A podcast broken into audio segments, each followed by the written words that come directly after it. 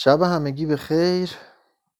تاریخ تمدن قسمت 116 هم. فصل 27 انقلاب و تجدید حیات. قسمت اول خطر سفید. انقلاب صنعتی بر اثر عوامل بسیار در اروپا پدید آمد. اروپا که در نتیجه کشف قدرت‌های مکانیکی و اختراع ماشین‌های روزافزون جان و جوانی از نو گرفت یعنی جان و جوانی از نو گرفت توانست در تولید کالاهای ارزانبها از همه کشورهایی که صنایع دستی داشتند پیشی جوید. چون مزدی که به کارگران پرداخت می‌شد از ارزش حقیقی کار آنان کمتر بود کارفرمایان در توسعه کارخانه ها اصرار میورزیدند. البته خرید تمام کالاهایی که از ماشین ها به دست می آمد از بنیه مردم اروپا خارج بود. پس کارفرمایان ناگزیر شدند که برای فروختن کالاهای اضافی خود بازارهای بیگانه بیابند و این ضرورت امپریالیستی اروپا را به فتح جهان کشانید. قرن نوزدهم به علت فشار اختراعات و عوامل اقتصادی عرصه کشمکش دردناکی گردید کشمکشی بین تمدنهای کهنسال و پخته و فرسوده آسیا و تمدنهای نورسته و پرشور اروپای صنعتی. الان دقیقا یه ذره قضیه برعکس شده. ولی خب اون موقع این اتفاق برعکس بود. تو اروپا تولید زیاد بود قیمت پایین بود و خب حجوم محصولات به سمت آسیا.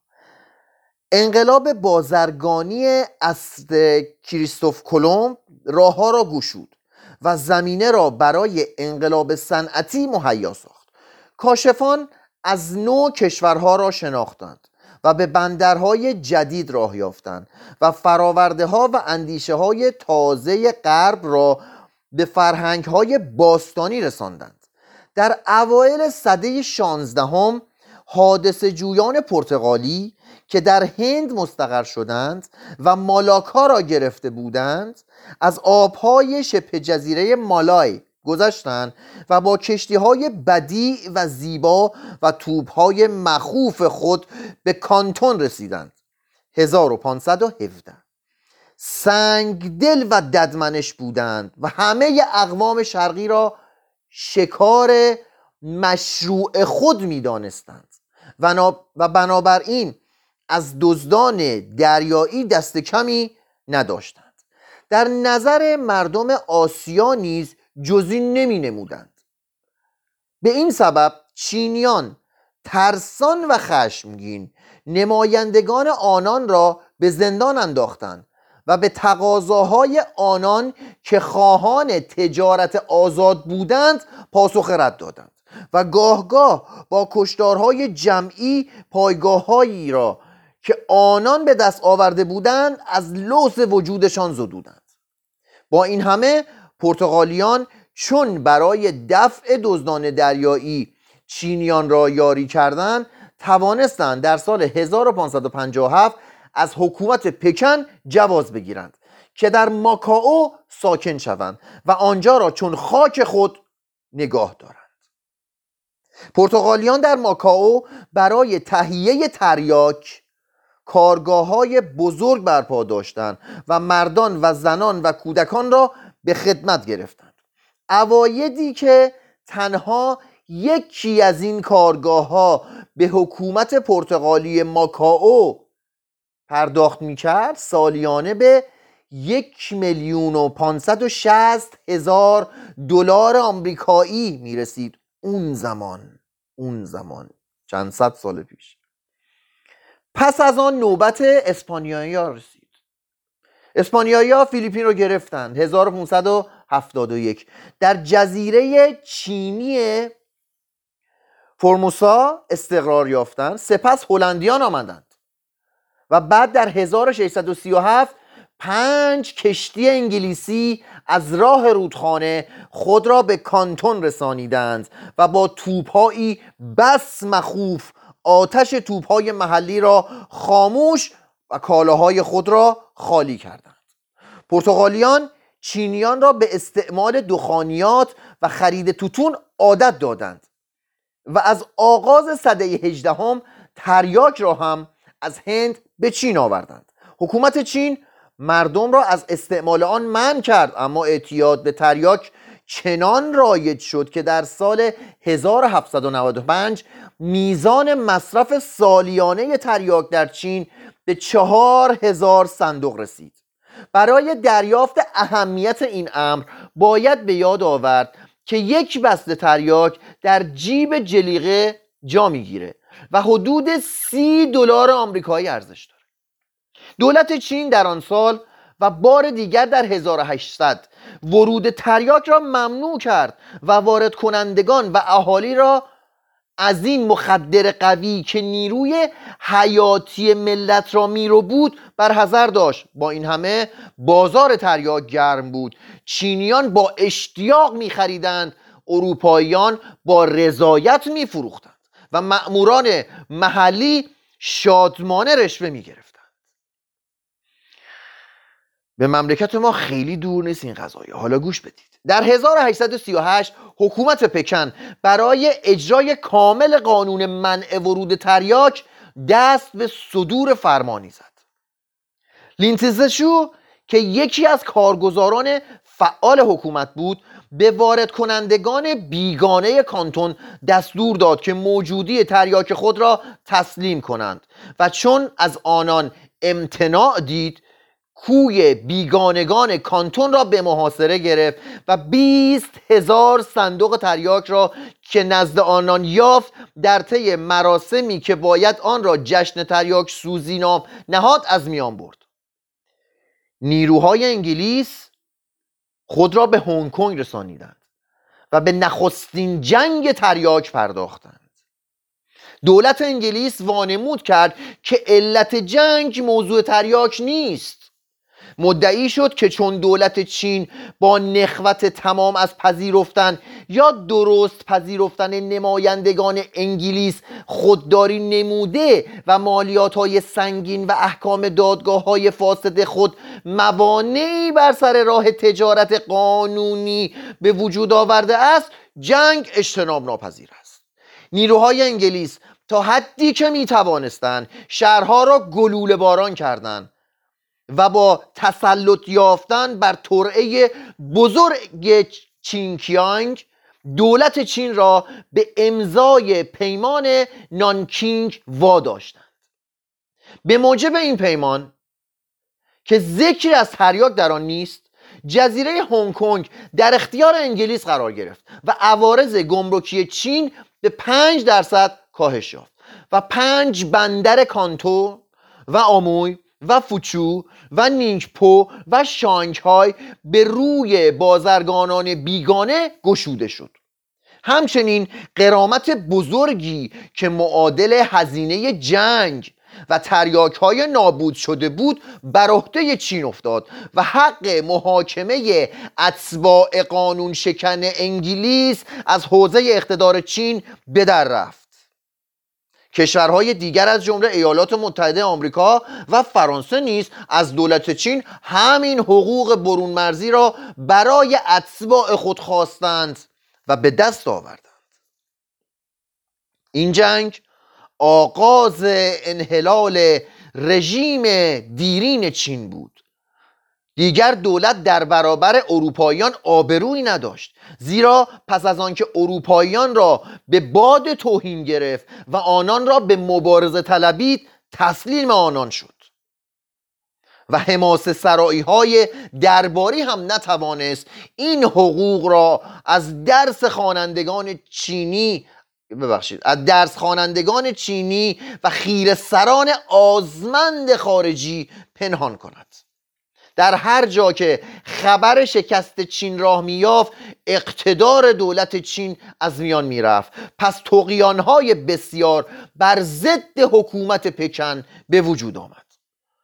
در 1843 مرد متدین پرشوری به نام هونگ شیوچوان که با مذهب پروتستان آشنایی اندکی داشت چنین پنداشت که خدا او را گسیل کرده تا چین را از بتپرستی برهاند و مسیحیت را در آنجا رواج دهد. اما بعدا به فکر برانداختن دودمان منچو و استقرار حکومت تایپینگ یعنی صلح بزرگ برآمد.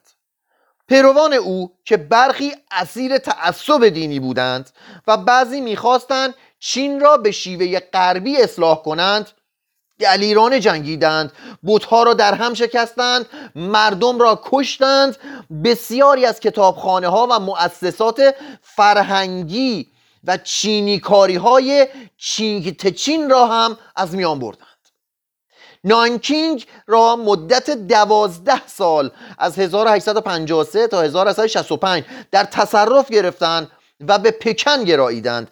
اما در این هنگام که پیشوای آنان دور از خطر در تجمل قوتور بود بر اثر بیکفایتی فرماندهان خود شکست خوردند و بار دیگر در اقیانوس انسانی چین که فرقی میان آدمیان نمی‌شناسد غرقه شدند.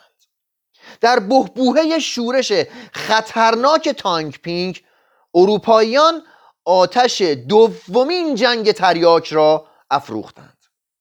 1856 تا 1860 انگلیس که از حمایت فرانسه و ایالات متحده آمریکا برخوردار بود خواستار شد که بعضی دیگر از شهرهای چین که به روی بیگانگان باز با...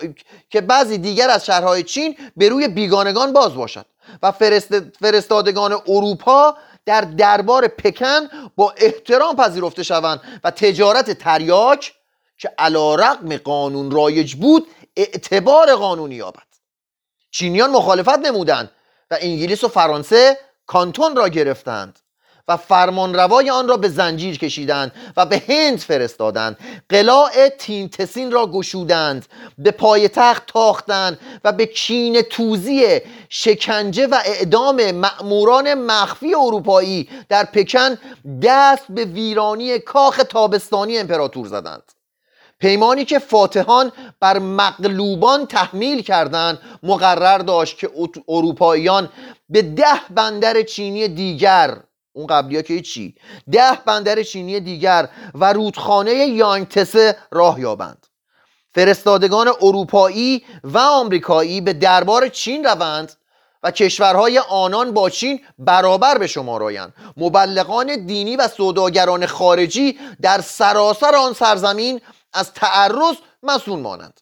اتباع کشورهای غربی بیش از پیش از هیته قوانین چین برکنار باشند. قسمتی از خاک چین که مقابل جزیره هنگ کنگ است به انگلیس تعلق گیرد. صدور تریاک به چین قانونی تلقی شود و چین قرامتی بپردازد و مغرب زمین در ازای این قرامت در تعلیم و تربیت چینیان همت گمارد دولت های اروپایی که از این پیروزی های آسان یافته سرمست شده بودند در صدد ضبط سایر نواحی چین برآمدند.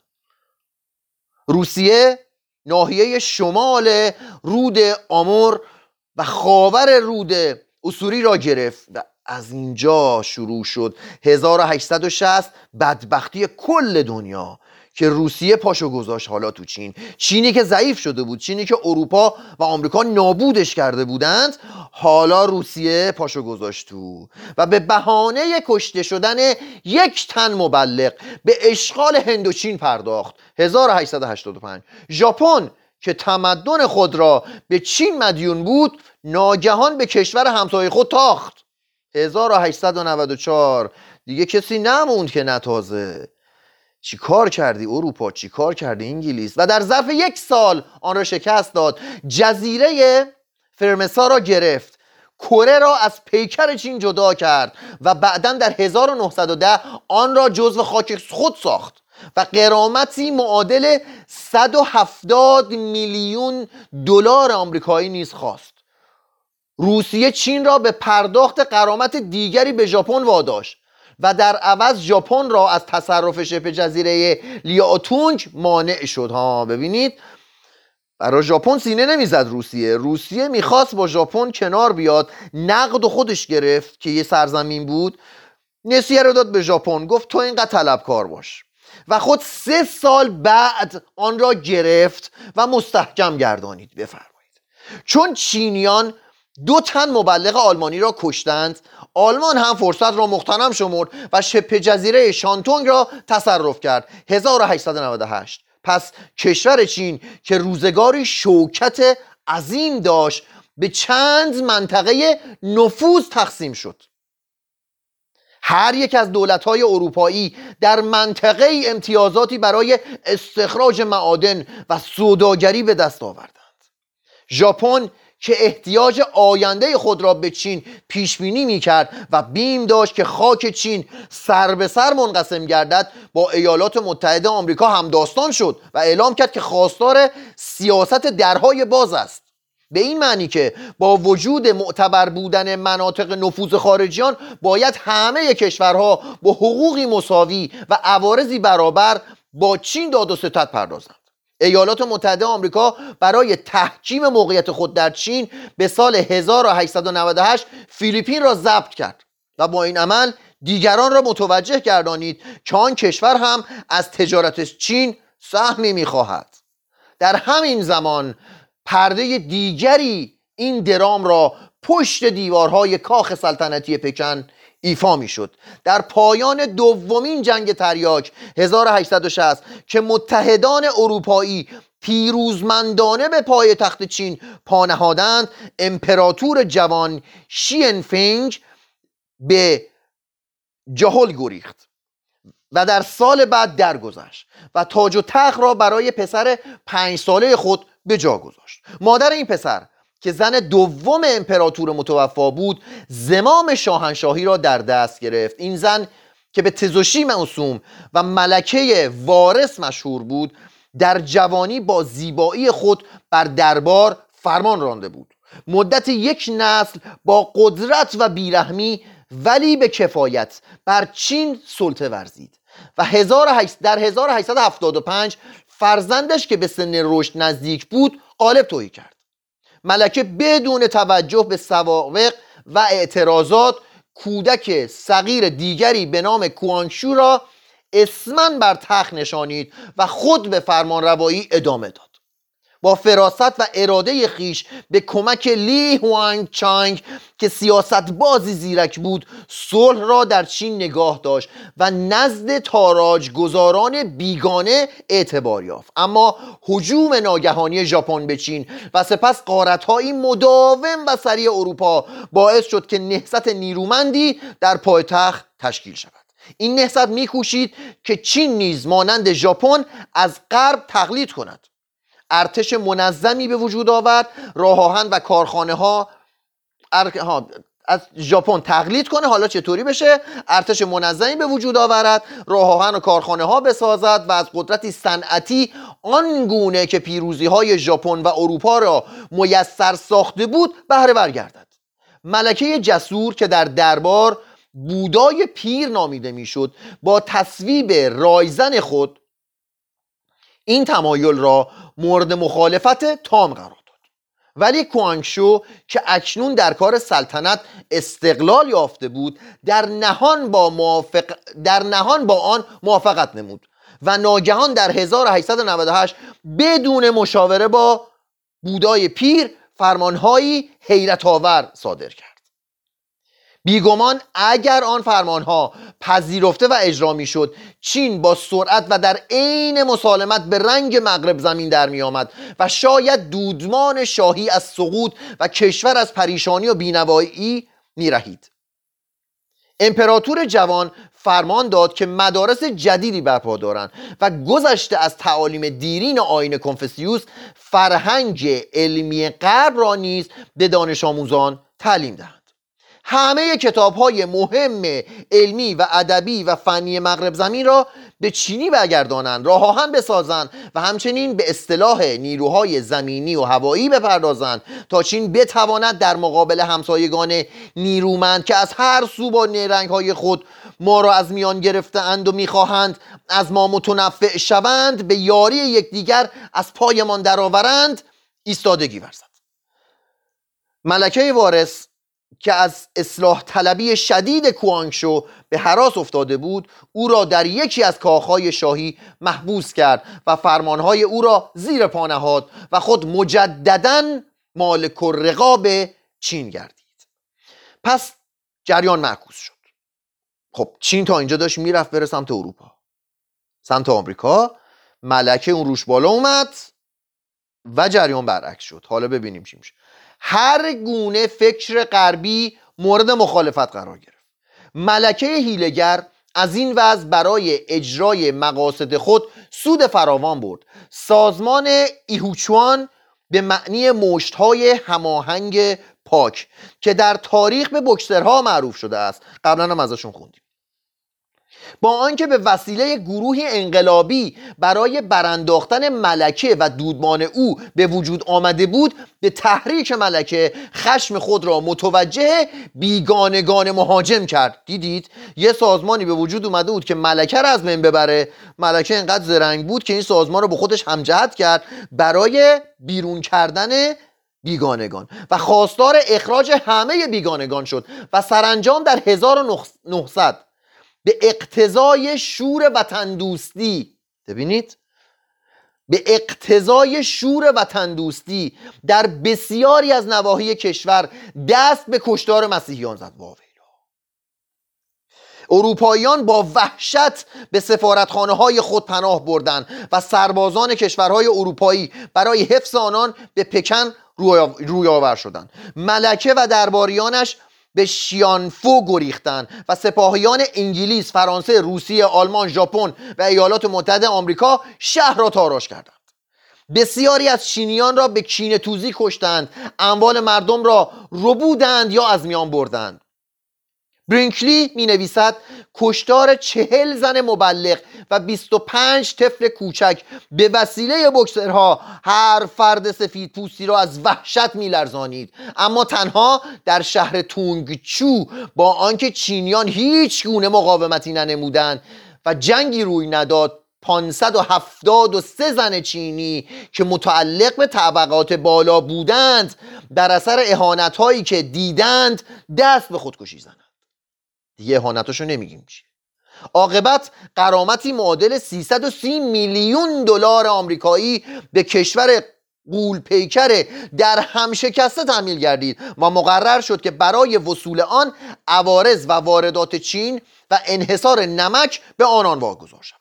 بعدا ایالات متحده آمریکا و انگلیس و روسیه و ژاپن از مبالغ قابلی از این قرامت چشم پوشیدند و این با این معنی که آن مبالغ را برای تعلیم و تربیت دانشجویان چینی در کشورهای خود اختصاص دادند. این عمل که ظاهرا حاکی از بخشش و بزرگواری بود در کشمکش تاریخی و سوگاوری که میان شرق و غرب در گرفت بیش از هر عمل دیگر باعث دگرگونی چین باستان شد. حالا ادامش فردا شب مرگ یک تمدن. شب همتون.